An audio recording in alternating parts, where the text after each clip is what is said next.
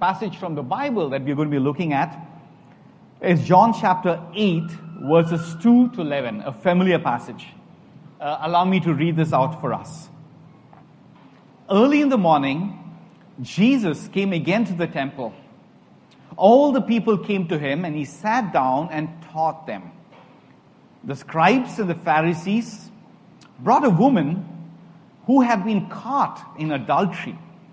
And placing her in the midst, they said to, they said to him, Teacher, this woman has been caught in the act of adultery. Now, in the law, Moses commanded us to stone such women. So, what do you say? This they said to test Jesus, that they might have some charge to bring against him. Jesus bent down and wrote with his finger on the ground. And as they continued to ask him, he stood up and said to them, Let him who is without sin, who is without sin among you, be the first to throw a stone at her.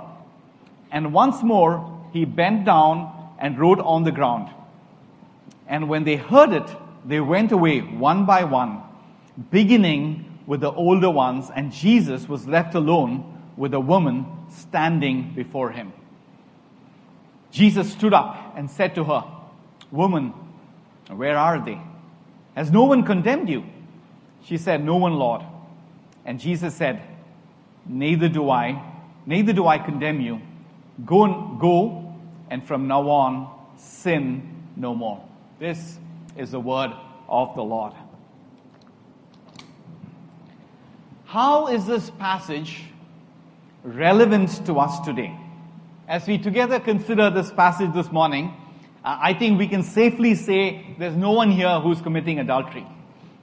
I think we can also safely say uh, there's no one here with the intention of discrediting Christ, of proving him wrong, because that's what these scribes and Pharisees uh, in this passage were trying to do in this incident. And so, if there are no adulterers here, and if there are no Jesus haters here, uh, how is this passage relevant to us? Why should we give this passage any attention this Sunday morning?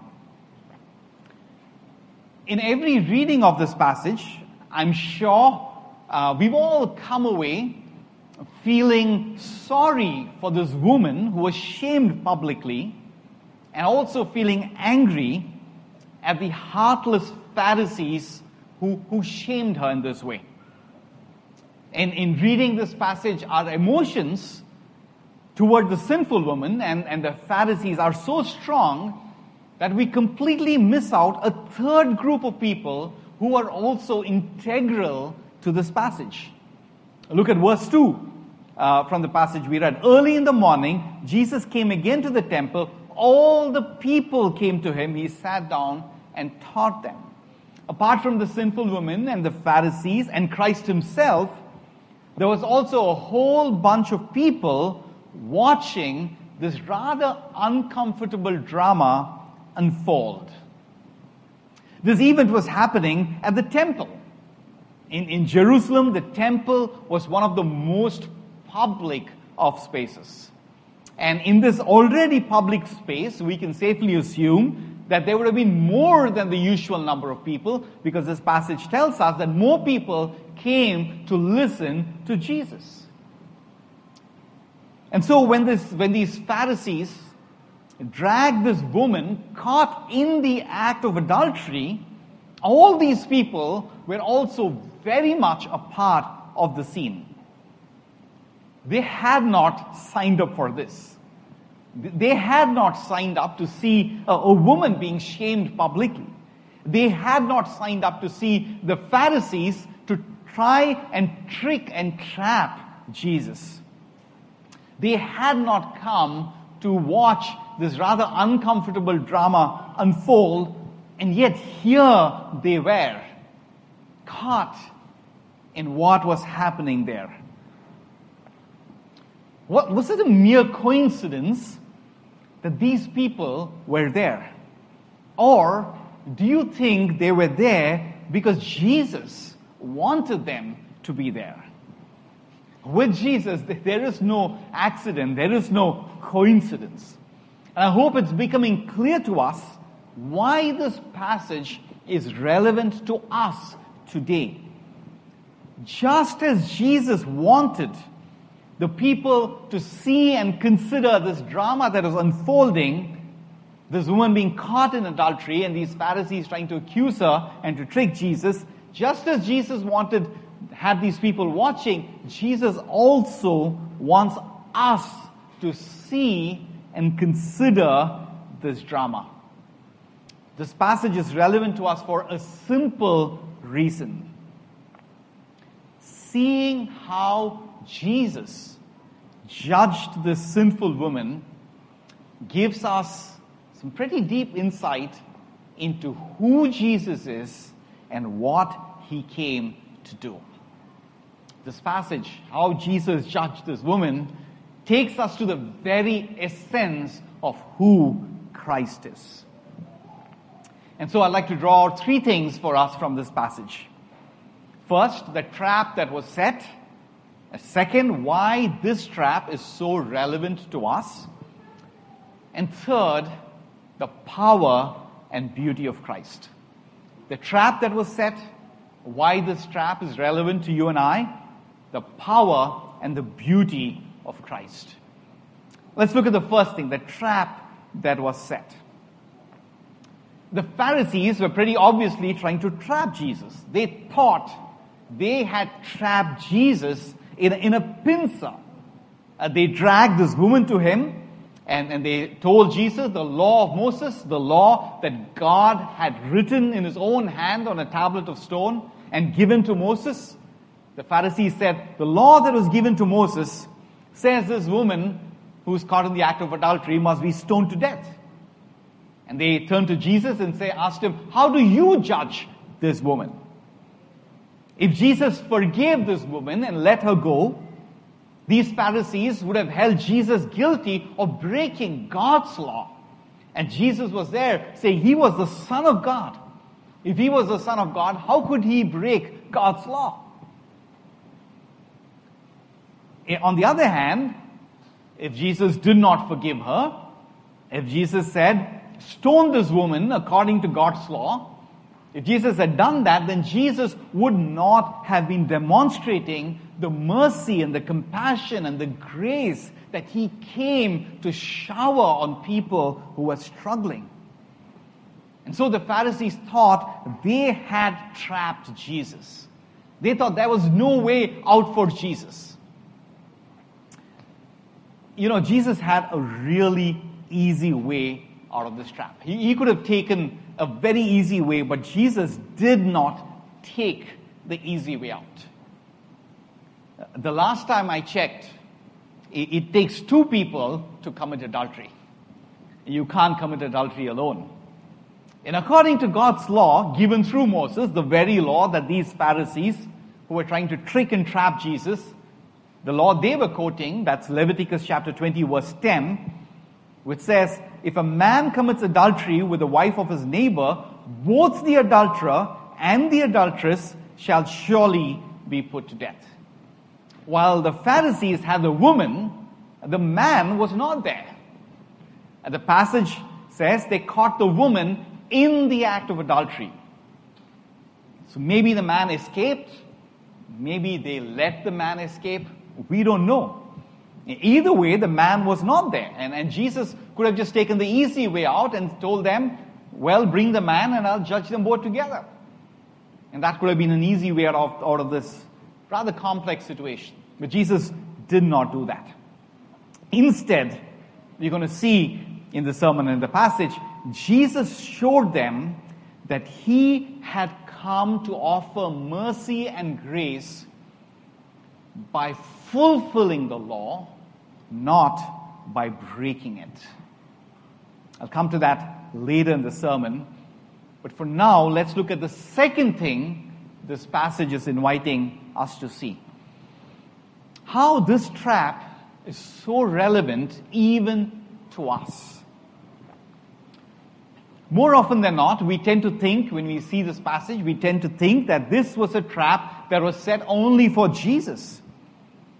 Uh, but, but in reality, every one of us, we also need to deal with this trap in our everyday life. All through his life, Jesus consistently taught that there are two ways that we drift away from God. Jesus consistently taught that there are two ways in which we sin against God. The first way that we drift away from God, the first way we sin against God, is the path of licentiousness or deliberate sinfulness. The woman caught in the act of adultery represents this way. The second way we drift away from God is the path of legalism or self righteousness, believing that we can earn God's approval or blessing through our own works. The Pharisees, who believed they were keeping the law perfectly, represent this. They thought they were meeting all the commands of the law. They thought they were pleasing God by whatever way in which they were obeying the law. They, they completely underestimated the high standard of God's holiness, the holiness of God that we sung about this morning. And so Jesus kept telling all through his teaching, all through his life, there are two ways we sin against God. The path of licentiousness or deliberate sin, or the path of legalism or self-righteousness, or trying to earn God's blessings by our own good works. And it's not just as in this incident. If you remember the parable of the prodigal son, the elder son, elder brother in the parable represented the path of legalism, the younger brother in the parable represented the path of licentiousness. And then Jesus talked about this Pharisee and the tax collector who were praying together. The Pharisee represented the legalist and, and the tax collector represented the, the licentious person. Two ways we drift away from God. Two ways we sin against God. And there was also the sinful woman who had come to a dinner that a Pharisee hosted at Jesus' place. Again, this contrast between legalism and licentiousness. And of course, there is this incident where the Pharisees, the legalists on the one hand, and this woman caught in the act of adultery, licentious on the other hand. And in using so many situations and so many illustrations where both legalism and licentiousness is brought into focus, Jesus is calling us to see that there are two ways in which you and I and everyone else can sin against God the path of legalism and the path of licentiousness. I want to look at both for just a little bit this morning. First, we are all vulnerable to drift away from Christ on the path of licentiousness. At one level, we may not relate to the sinful woman in this incident. As I said earlier, I'm, I'm sure no one here is committing adultery. So why should we? No, I, don't think we're going to be really associating ourselves with her at all in that sense. But Jesus does something extremely interesting in this passage. He equalizes the woman caught in the act of adultery with everyone else on the scene. When Jesus said, Let him who is without sin among you be the first to throw a stone at her, he is equalizing every one of us with that sinful woman. Think about it. Had you been there that day, would you have been sinless to throw a stone at her? Would I, am I without sin? No. There's absolutely no one here or no one anywhere on this world who is without sin. You and I may not commit adultery, but we are nevertheless not without sin. Whether it is a rare sin like adultery or, or a whole bunch of common sins like greed or selfishness or, or gluttony or being lax at our work, every sin disqualifies us from fellowship with a holy God. Because God is holy, absolutely perfect. Imperfection, sin cannot exist in God's presence. All sin, therefore, is equally grievous to God. All sin disqualifies us from fellowship with God. And you and I, and every one of us, we all sin in willful ways. Surely there are things that you've done that you can't forgive yourself for. Surely there are things that you've done. Forget an external standard. Surely there are things you've done that you're not happy about. You look back and you tell yourself, I wish I hadn't done that. I wish I had a better, I had been a better person at that point in time. So even by our own conscience, every one of us, we have all sinned. And because we all sin, and because all sin grieves a holy God, we are all no better or no worse than this woman caught in the act of adultery. And therefore, this passage is so relevant to us, even though none of us may have committed adultery. And you and I, we're all vulnerable to sin against God willfully sin against God, premeditatedly sin against God in the way of licentiousness. That's the first way we drift away from God. The second way we drift away from God is a rather surprising way. The second way we, we drift away from God is on the path of legalism. We may not be Jesus haters like these Pharisees were, but in the life we live, every one of us, those of us who are followers of Jesus, we're all passively rejecting Christ to some extent or the other. To some degree or the other, we are all also behaving exactly like these Pharisees. We may not shame anyone publicly, but do we not judge people in our hearts? Do we not say cruel things about people in our hearts? Every time we, we judge and condemn anyone in our hearts, we are behaving exactly like these Pharisees who judged this woman caught in adultery. In every one of our lives, I'm sure there are several times when we know our sinfulness. We know we are wrong. We know we have sinned but we find ways to justify our sinful lives and sinful behavior. We find ways to ignore it. Or we pretend on the outside that everything is fine, but on the inside we know we are sinning, we are grieving God. And every time we do this, we are acting just like these Pharisees. Uh, quite often, we all believe that we, uh, that we are entitled to receive God's blessing because we behaved like good Christians uh, for, for some time. And so we, there's a sense of entitlement. There's a sense that God should bless me because I have been a good Christian. And in doing that, we are behaving just like the Pharisee because we are measuring God's blessing upon our life based on our good behavior. In doing that, we are rejecting the work of Christ on our behalf. And so every one of us, it's not just Jesus who, who the Pharisees were trying to entrap in the course of everyday life. Every one of us, or we're all caught in the, in the trap of legalism and, and, and licentiousness. I mean, if, if this is still not connecting to your practical life, let, let me break it down to your career, uh, to the job that most of us hold.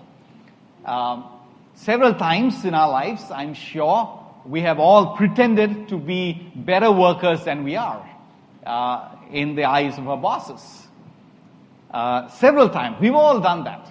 That's licentiousness.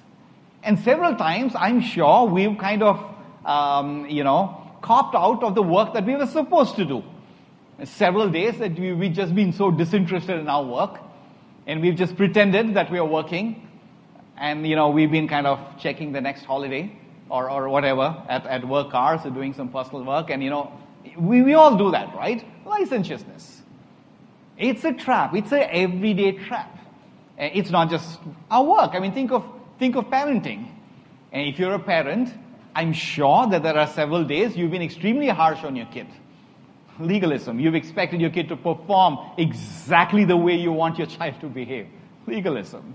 Now, several days, every parent will acknowledge that you've just given up licentiousness. So in every sphere of life, every realm of life, we're all, we all have to deal with this reality of, of the trap of licentiousness and legalism.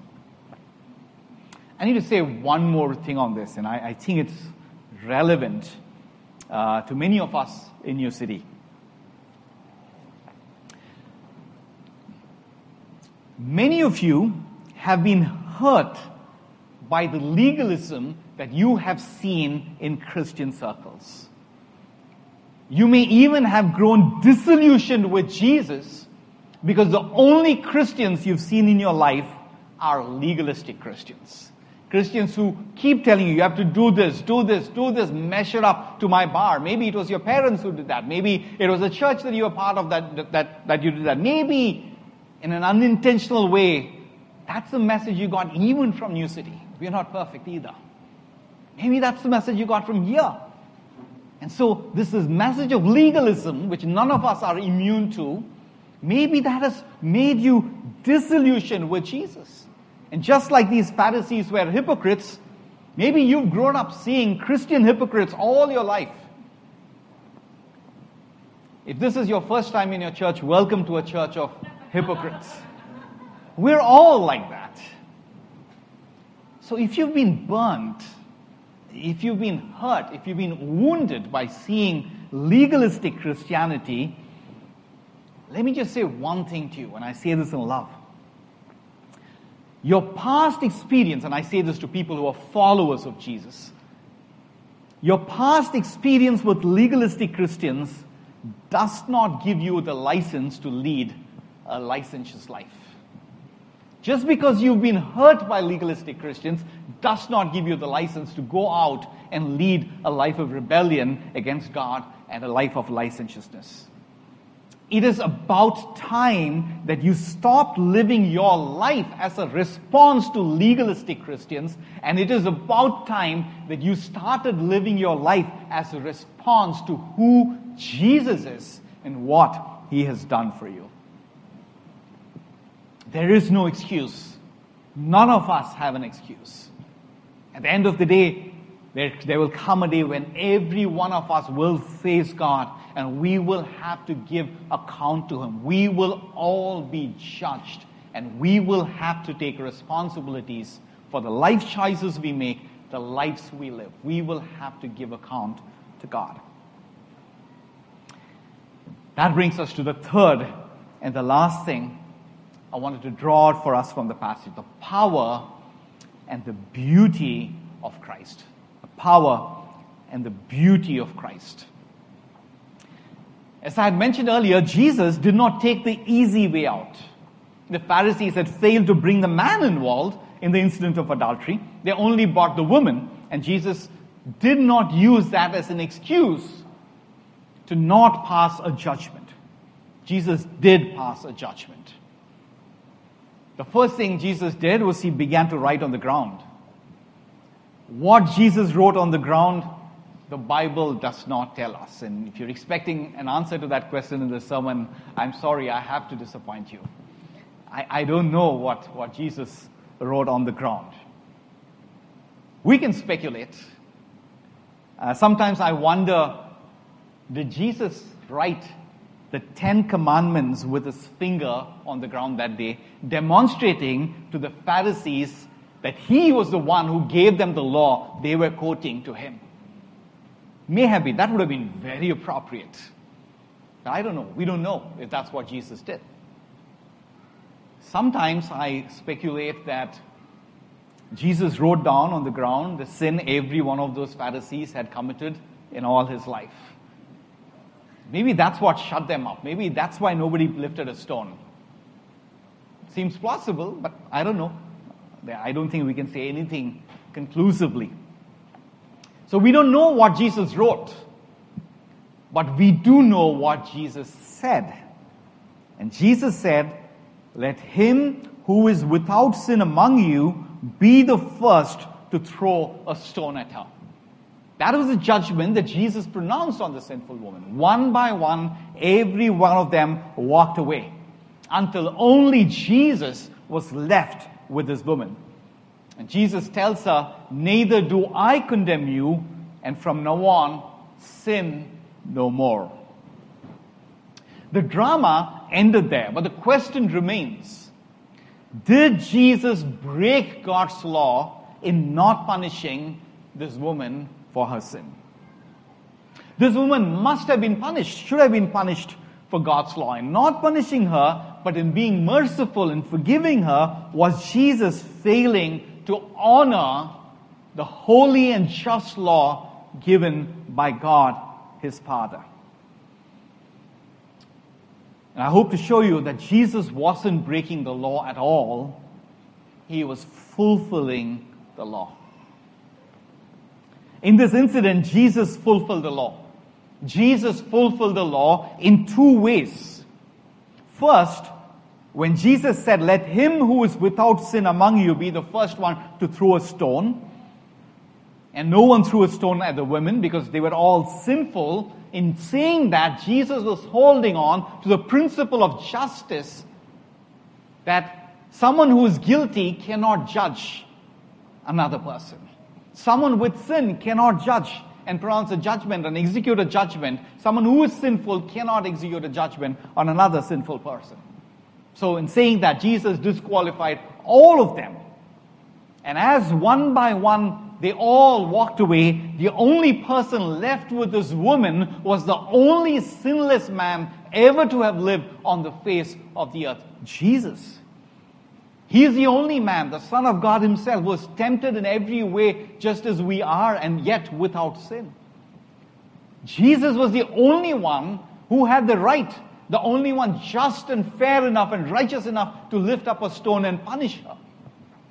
But Jesus did not throw the stone at her in punishment. Instead, Jesus took upon himself the stones of God's just wrath due upon this woman, he took that punishment upon himself. That is exactly what Jesus did on the cross, where this woman should have been punished, where you and I should have been punished for our sins. Jesus stood as our substitute on the cross, bearing God's just punishment for the sins of everyone who would believe in him upon himself.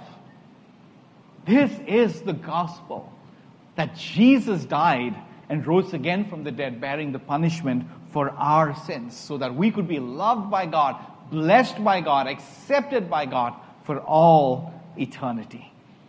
That is the first way in which Jesus fulfilled the law, by becoming the sinless substitute standing in our place for our sins. There is also a second way in which Jesus fulfilled the law. Consider this woman caught in adultery. Imagine her shame. Imagine what she would have endured the shame of being caught in the act, the shame of being dragged publicly. Imagine her plight. I would imagine that she would have stood there with her head bowed, her eyes fixed on the ground, not daring to look up in shame waiting for the stones to come hurtling towards her, wishing that the earth would open up and just bury her. In that moment, she would have known she was guilty. In that moment, she would have known she deserved the punishment, but not a stone was cast. As you imagine her shame, imagine her relief. Imagine her joy. Her joy in, in that beautiful moment when she experienced the forgiveness of Jesus. Imagine what her heart would have gone through, her heart would have experienced in the moment Jesus said, Neither do I condemn you. I forgive you. That's essentially, essentially what Jesus said. I forgive you. Imagine her joy. Imagine her thankfulness in the moment, in that moment Jesus forgave her. She would have fixed her eyes on Jesus, she, she would have felt the fullness of his love. As Jesus looked at her, as his gaze remained upon her, she would have experienced his mercy. She would have experienced a connection with him, experiencing the compassion that he extended so freely. She would have experienced his grace in his eyes, in the eyes of Christ this woman would have seen forgiveness and acceptance and not judgment and condemnation. Imagine the range of emotions this woman would have experienced. The love of Christ would have wiped away her, her sin and shame. And as you imagine, as you imagine what she would have experienced in that moment when Jesus wiped away her sin and shame, as you imagine that moment, let me ask you a simple question. Would this woman have committed adultery again the next night? Having experienced such forgiveness, would this woman have committed adultery again? Would she have sinned again? And I would like to think absolutely not. She would not have committed adultery again because the joy of forgiveness would have given her the power to overcome temptation and sin. This too is the gospel. Jesus did not tell her, from now on, behave well for the next one year. I will come back to you one year later. I will see if you have lived a good life. If you have lived a good life and if you have not committed adultery again, I will forgive you. That's not what Jesus said. He said, I will forgive you, therefore go and sin no more. That is the gospel. Forgiveness comes first. Only the forgiveness of Christ can empower us to experience transformation in our lives. That is the gospel. Forgiveness and grace comes first. Transformation follows, not the other way around. And this is the second way in which Jesus fulfilled the law. He fulfilled the law by empowering the woman to obey the law through the power of his forgiveness. You see, punishment may or may not have transformed her. But Jesus helped her to obey the law going forward through the power of His mercy, His grace, and forgiveness. All attempts at legalism and religion says, I obey, I'm a good person, therefore I'm accepted by God. This is wrong. I have to say this. Most of us have been taught this from childhood. Perhaps even in Sunday school. If you're good, God will bless you. No, no, you will be good only when God blesses and forgives you. We've got the order all wrong. Jesus says, You are first forgiven, loved, and accepted. Therefore, then, go and live a good life in response to this grace. You see, a good life does not earn the grace of God. The grace of God produces a good life. Let me repeat that. A good life, a good Christian life, does not earn the grace of God because in God's high standard of holiness, it's not good enough. But grace produces a good life. This is the gospel. This is the central message of who Jesus is and what he had done for us. What he has done for us. If Jesus had told this woman, had only told this woman, go and sin no more, if that's all he had told her, he would have promoted legalism. Because he is telling this, he would have told this woman to be good in her own strength. If he had only told her, go and sin no more. If Jesus had only told her, I forgive you, he would have promoted licentiousness or an idea of grace that does not include the holiness of God. But Jesus said, I forgive you, go and sin no more. This is grace expressed in the light of God's holiness. If we only see holiness, the holiness of God, apart from the grace of God, we will grow in legalism. If we only see the grace of God apart from the holiness of God, we will grow in licentiousness. And it is in the cross of Christ. It is in the death of Christ. The death of Christ makes sense only when we see the grace of God and the holiness of God together. If God was not holy, if sin did not grieve God, why would He need to send His Son Jesus to die for us on the on the cross. Grace makes no sense unless we also see a holy God who will judge and punish every sin. But God is not only holy, He, was also, he is also merciful.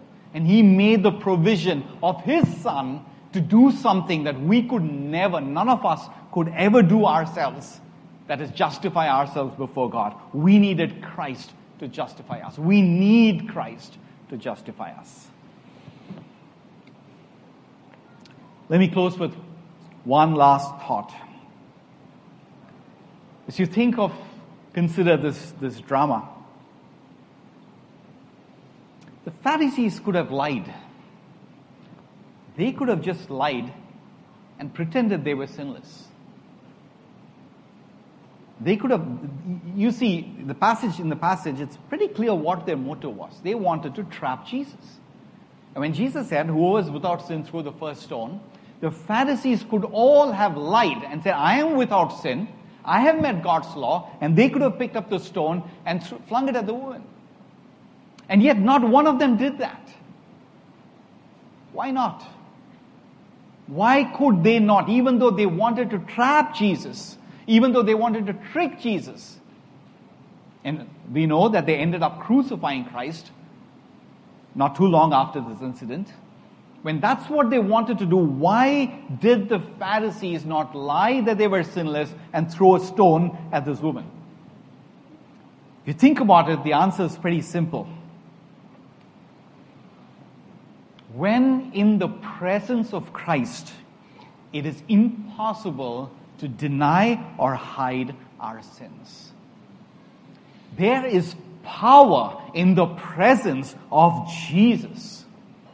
When you are with Jesus, when you consider Jesus, the Son of God, it is impossible to hide or deny our sin. Which is why none of the Pharisees dared to lift a stone because they were convicted. They knew Jesus could see every one of their sins. But here's the saddest part of the incident. Having known Jesus saw their sin, these Pharisees could have, could have repented and asked for forgiveness. And Jesus would have forgiven them. Jesus said, Father, forgive them for they know not what they are doing to the people who are crucifying him. If Jesus was willing to forgive them, Jesus would surely have forgiven these Pharisees. The saddest thing in the passage is they hardened their hearts and walked away from Jesus. And this is a warning and a lesson for all of us. Who would you rather be? In this drama, who would you rather be? Would you rather be the sinful woman whose sin was exposed publicly, but she herself was covered by God's grace? Or would you rather be the Pharisee who managed to hide his, their shame and keep their reputation intact, but who had to walk away from Jesus for all eternity? If you are who we would call a follower of Jesus, let me ask you a simple question. What fault can you find with Christ? What reason do you have to reject Him? Why would you reject someone? Why would you reject a God who gave His life for you? Do you know any other gods who gave His life for you? Who became a sacrifice for your sins and mine. So, who would you rather be? Would you rather be the sinful woman whose shame was exposed, but she herself was covered by God's grace? Or would you be the Pharisee who sadly walked away from Jesus for all eternity? Who would you rather be? Let us pray.